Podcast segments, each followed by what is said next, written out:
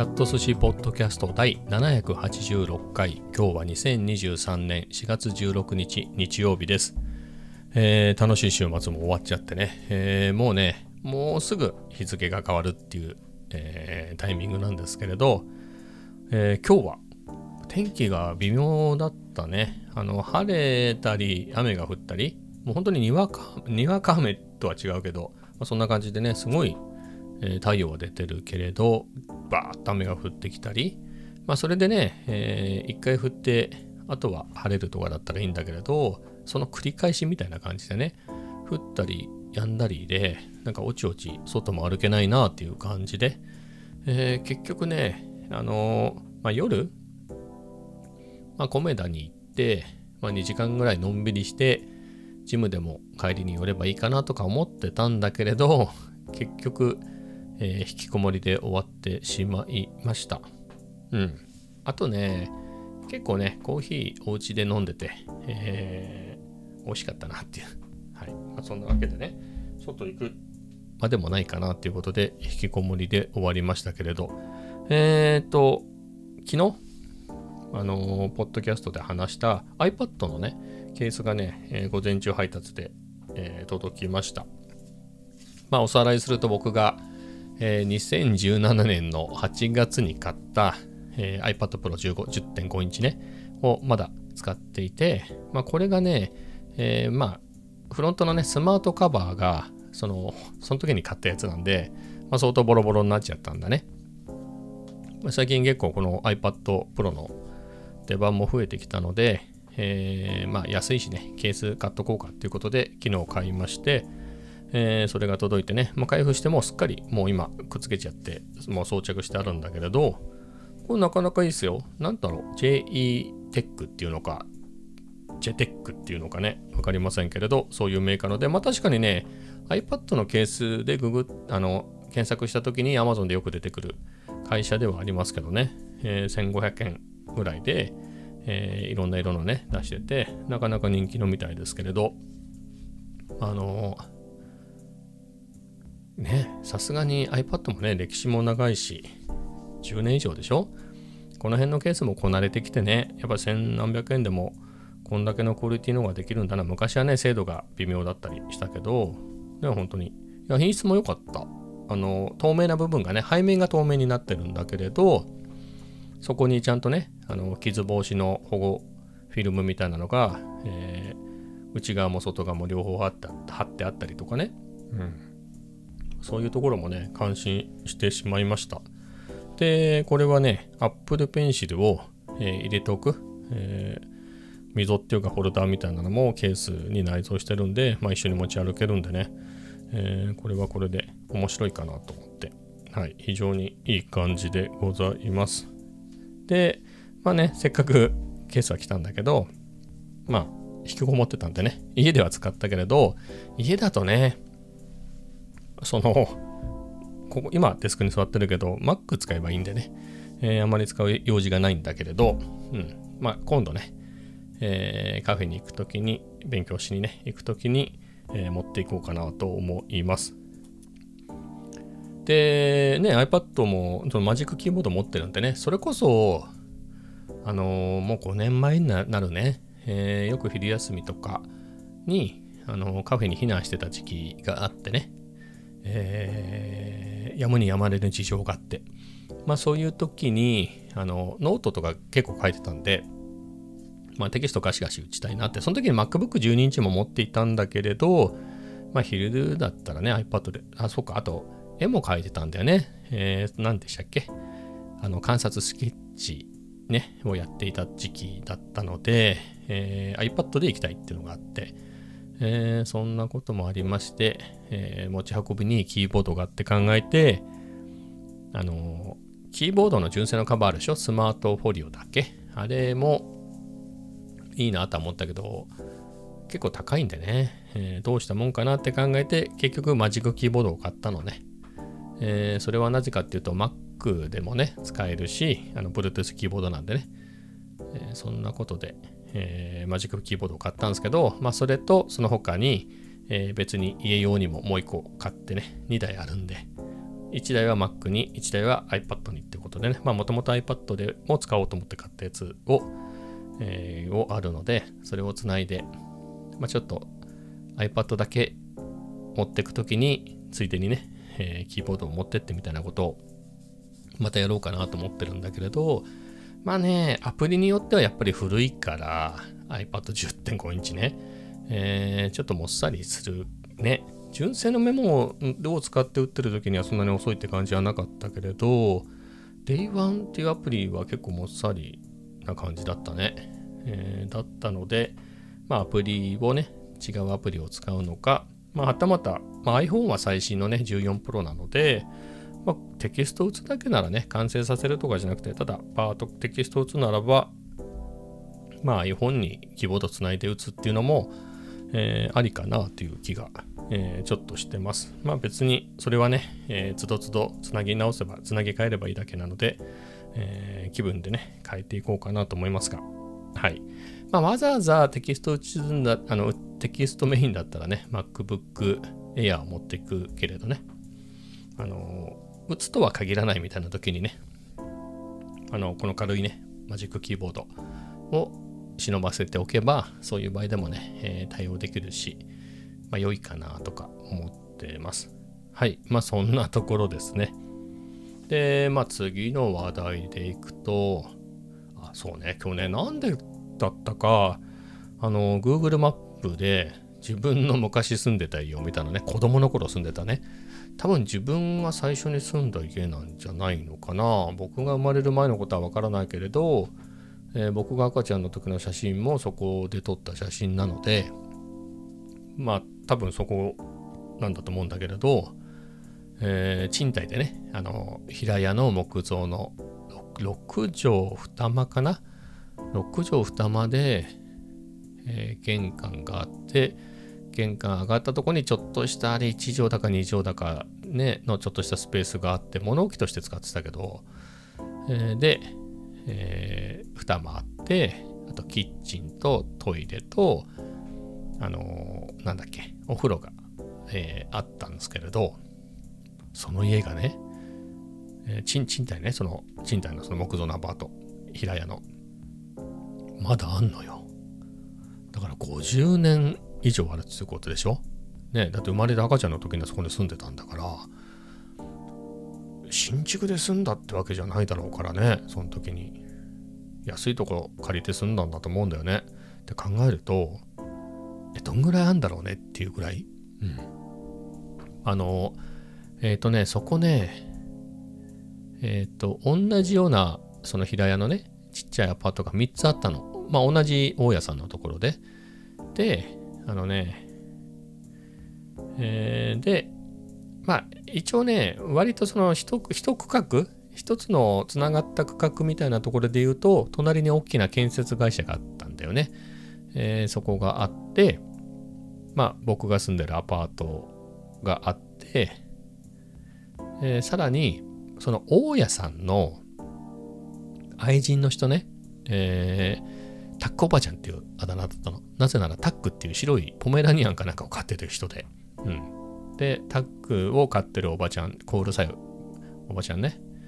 えー、がいたので、タックおばちゃんという人がね。で、タックおばちゃんの家は、やっぱ賃貸とは違って愛人の家だから、バカでっかくはないけど、まあ、強いて言うと、作りもいい感じなの。作りもいい感じで、あと、うちらなんか普通の木造よ。本当の木、ただの木造なの。それが、タックおばちゃんの家は、あの、なんか白い、白いの。白い家なんだ。で、ちょっと広めに作ってあるっていうね。でも、そんなにバカでっかくはないけれど、えー、そんぐらいので。で、タッコおばちゃんの家があって、で、奥にね、えー、それは普通の、あのその自分で持ち家の人があって、でもそれは平屋で、そこはね、僕の兄貴の一つ上の人と、その人がうち僕の兄貴より一つ上ってのは分かるんだけどもう一人お兄ちゃんがいてその人がどんぐらい離れてたか分かんないけどまあ一つか二つなんだろうねその兄弟としては。えー、でねあのちょっと賢そうな人で。うん。だから僕のところが兄貴、まあお袋と親父とお袋で僕と兄貴ね二つ違いの兄貴の4人家族で、で、その3つの賃貸で言うと、隣はね、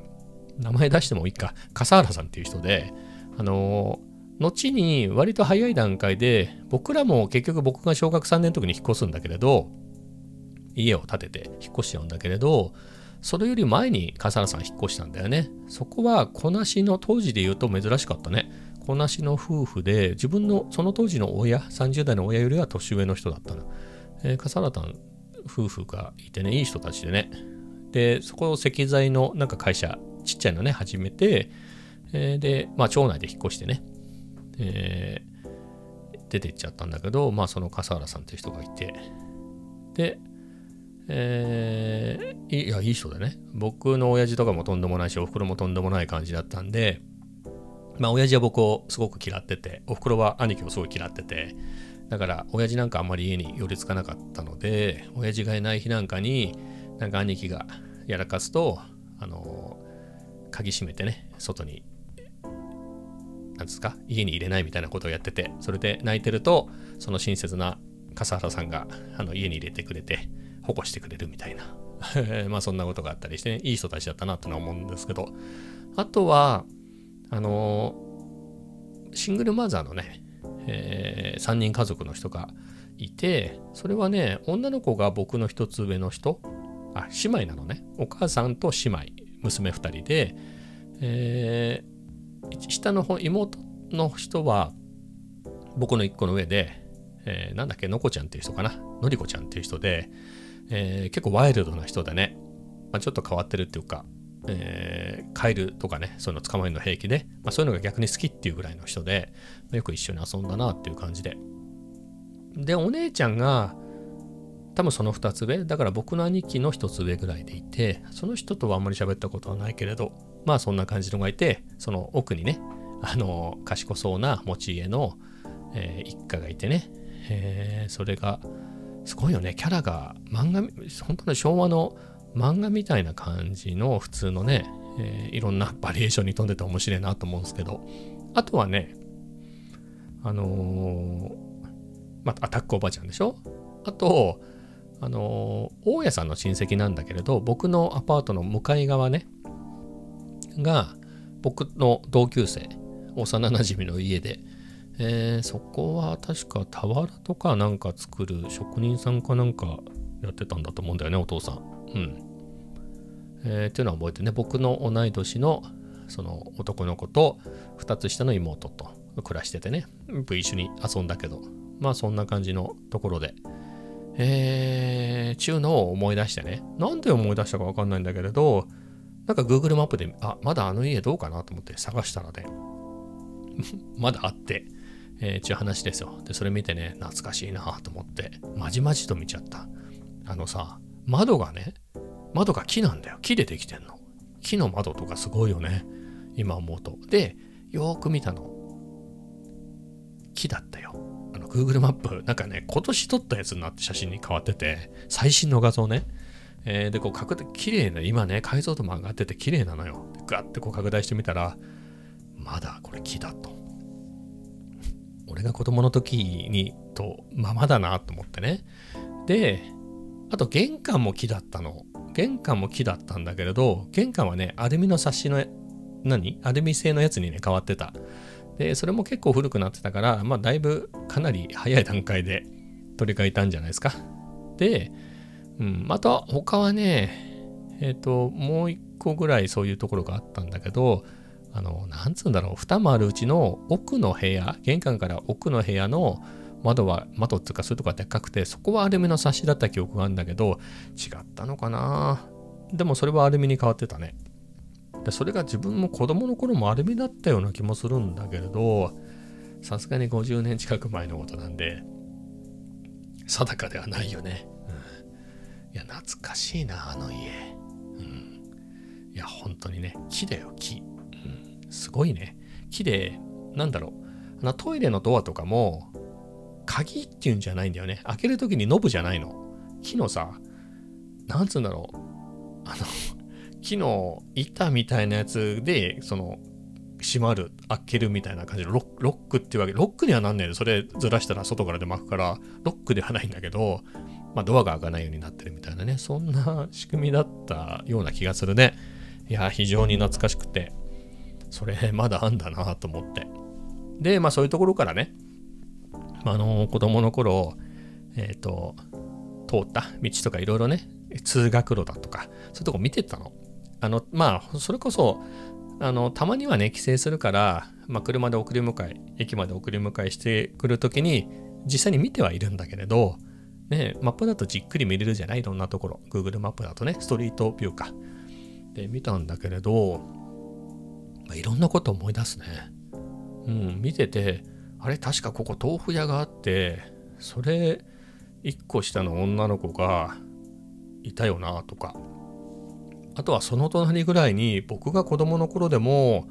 ほとんどやってないけどごくたまに開いてるせんべいを売ってる店があったなとか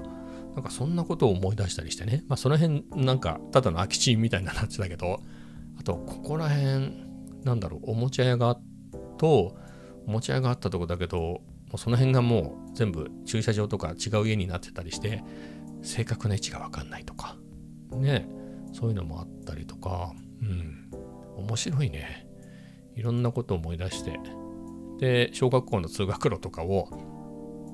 こうずっと見てったら、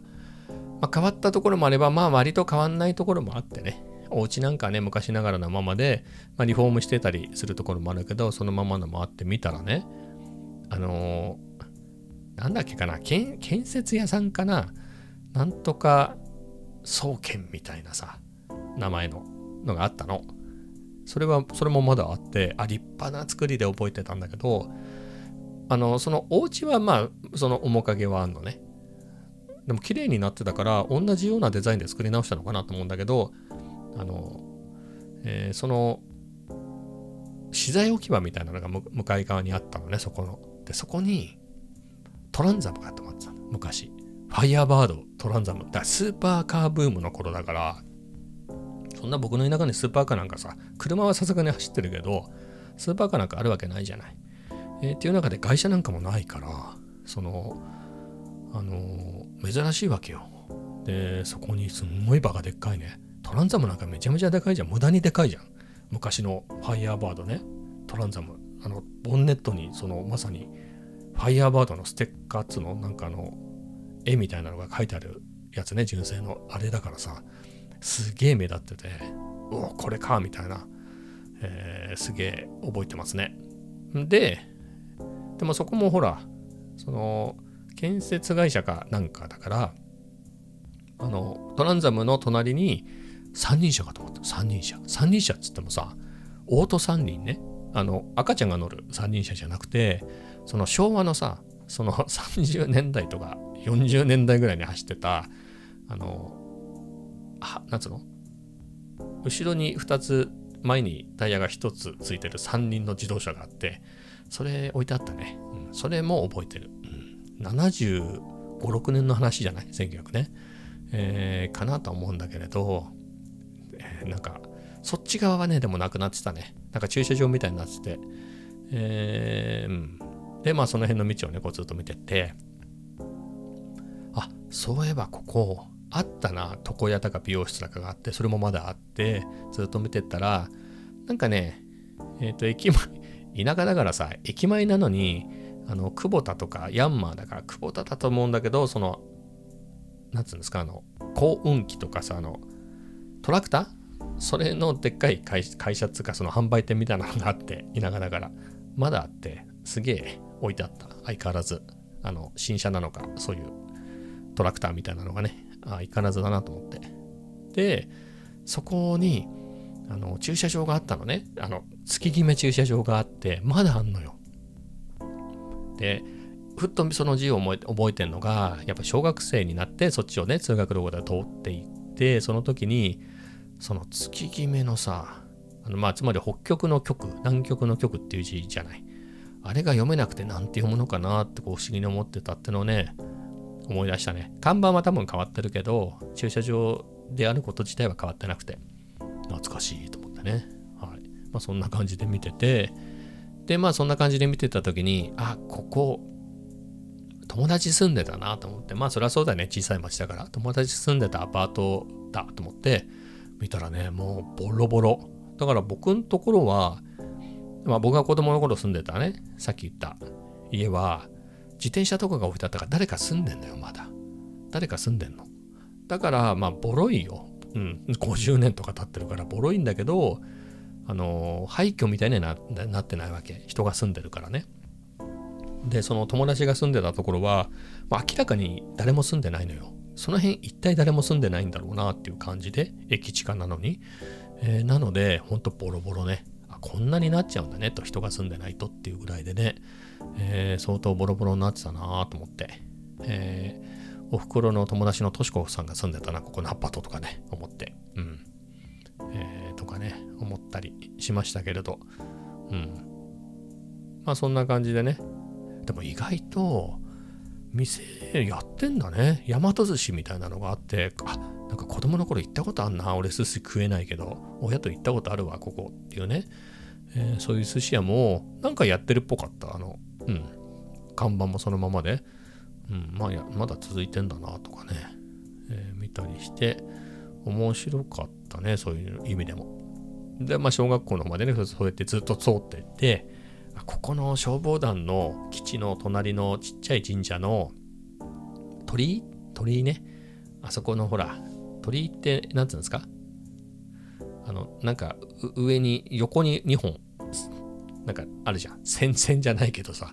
あそこに石投げて乗っかったらラッキーみたいなね。えー、なんかそんなルールがあって、そういうことをやったなとか、えー、思い出しつつですね。はい、昭和をかみしめながら、えー、ストリートビューで、えー、ずっと行ってね、小学校までたどり着いたの。あとね、公民館見た。あったな、公民館と思って。古い公民館と新しい公民館があって、僕が小学生のかなり低学年の時に新しい公民館はできてたから、多分僕の記憶、僕が知ってる時には実質新しい公民館になってたんだよね。古い公民館はなんか柔道教室みたいなのをやってて、そこに通ってる人がたまにいるなってのはなんか覚えてるけどね。まあ、そんぐらい？で、あと小学校まで行ったら、なんか謎の建物があったりとかね。見てると狭いね。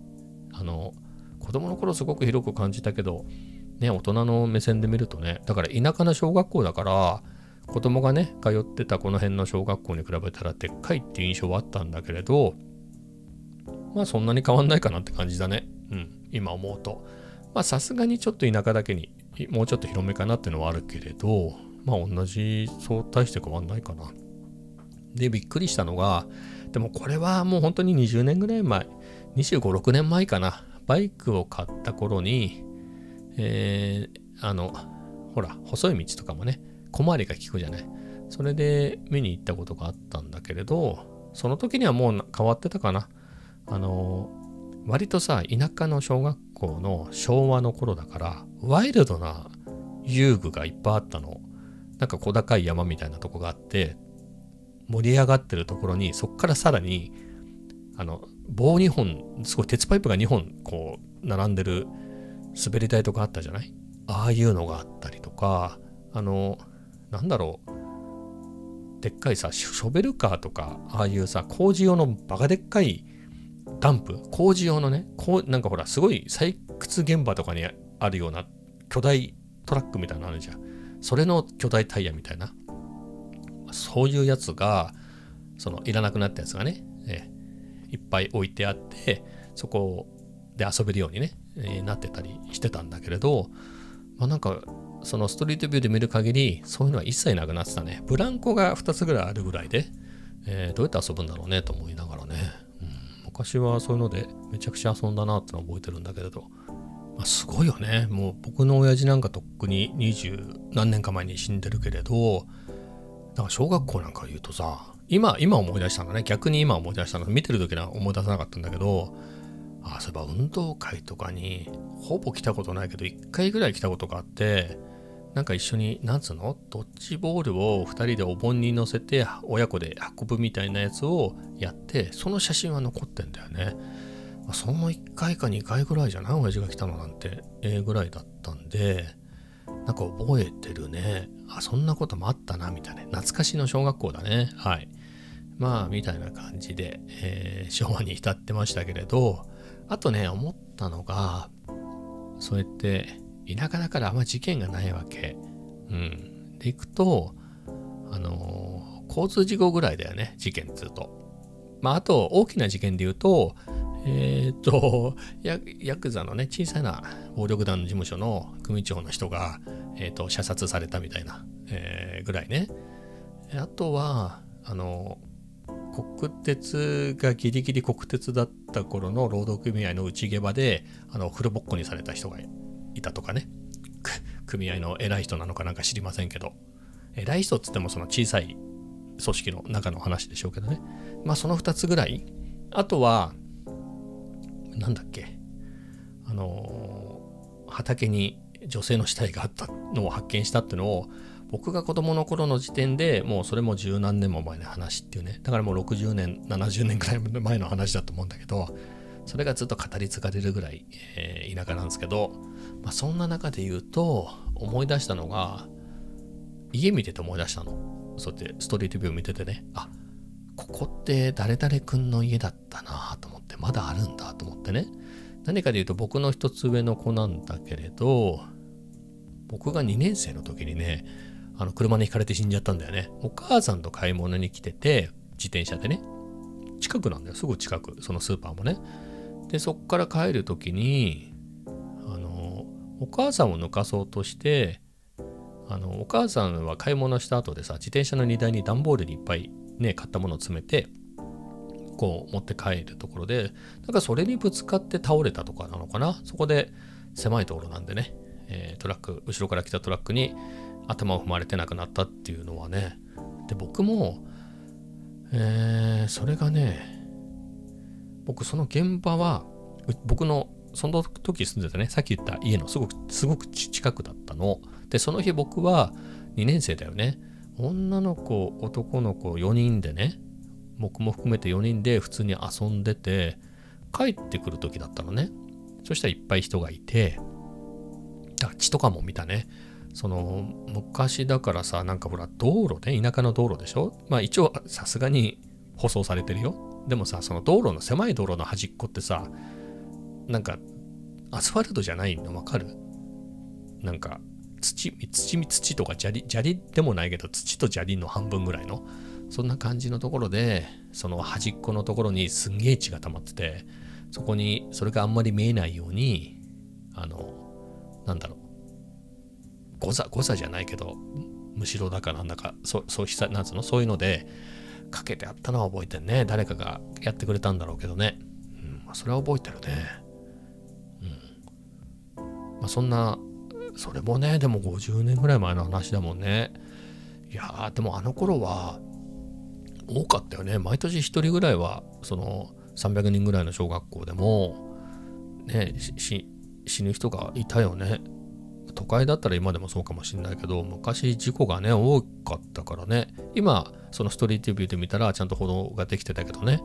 昔はそういうのないところにねあのもっとほらバイパスするようなね大きい道路が他に今はできてるけどそういうのないから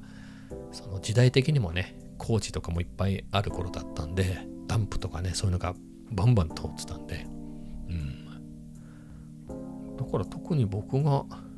だから6年生になるまでに1年の時には誰も死んでないと思うんだけど2年に僕が2年生の時って2人ぐらい死んでるかね。僕が2年生になった時に1個下の人がなんか車にひかれて死んでで2つ上の人がねあでもそれは僕が3年生の時か。3年生の時に4年生の子が亡くなったのが、だから2年続けてたじゃない ?2 年続けて亡くなって、で、5年生の時に同級生が喘息で亡くなってみたいな、まあぐらいかな。まあそんなことがね、結構あったね。はい。まあそんな悲しいことをね、思い出しましたよ。だからね、もうその頃、だって一つ上の子だから、とっくに年抜かしてるじゃん。その頃のその人たちのお母さんとかお父さんのこともね、とっくにどかしちゃってもね。その頃のその人のおじいちゃんぐらいの年じゃないの？そこまでは言ってないか。はい。なことをね。でも今でもその不思議なのが、その一つ上の人ね、その僕が3年生の時に車にひかれて亡くなった人、別に仲良くもない。喋ったことぐらいはあるかもしれないけど、なんかね、なんか、なんかで喋ったことがあるんだよな。なんで喋ったことがあったんだろう思い出せないけれど、ちょっとは喋ったことがあったと思うんだけど、その人の顔は覚えてんね。でもさ、その人4年生で亡くなってんじゃん。もう思い出す顔をね、なんとなく覚えてる顔は、なんか年上な感じするもんね、今でも。うん。不思議？うん、不思議だね。はい。まあそんな感じですね。でもその人一人っ子だったような気がするんだよな。はい。まあ思い出してもしょうがないことなんですけどね。はい。まあそんなことを思い出してしまいましたと。まあそんな感じですかね、今日は。他は特にね、どこにも行ってないんであれですけど、まあおまおまけ的に言うとですね、まあ次の話題でいくと、あのー、Apple 2のさ、ベーシックでプログラミングっていうのをね、えー、やっちゃったね。いや、意外と面白かった。はい、面白かったです。あの、フラクタルの、フラクタルツリーっていうの？あれを書くっていうやつがあって、えー、それをね、一緒になってやってたけど、おもろって感じだったね。その、もともとは、あの、プロセッシングなんかでやるんで、その、ほら、いろんな便利な命令があるんだけど、Apple Basic にはないよね。そんな、それこそ50年ぐらい前のパソコンだからね、えー、ないので、あの、でそれ一生懸命ね、でもサインとコサインぐらいはあるんで、えー、そういうのを使って、えー、いろいろ作っていくってやつでね、まあ、確かに、その辺の図形みたいなやつってね、あの、コンピューターグラフィックですっていう、パソコンでできるコンピューターグラフィックですって感じでね、えー、よく当時見かけたやつだったんで、懐かしいなと。えー、それを自分で理解しながら作れたなっていうのを、はいえー、何十年か越しでね、思って、えー、楽しかったなって感じですね。はい。まあ、引き続きこの辺も。だから、このままね、Apple 2のエミュレーターでベーシックでちまちま作るのも面白いし、まあ、プロセッシング、えー、P5JS でもいいかなとは思ってるんですけどね、まあ、そっちでやろうかなとは思ってるけれど、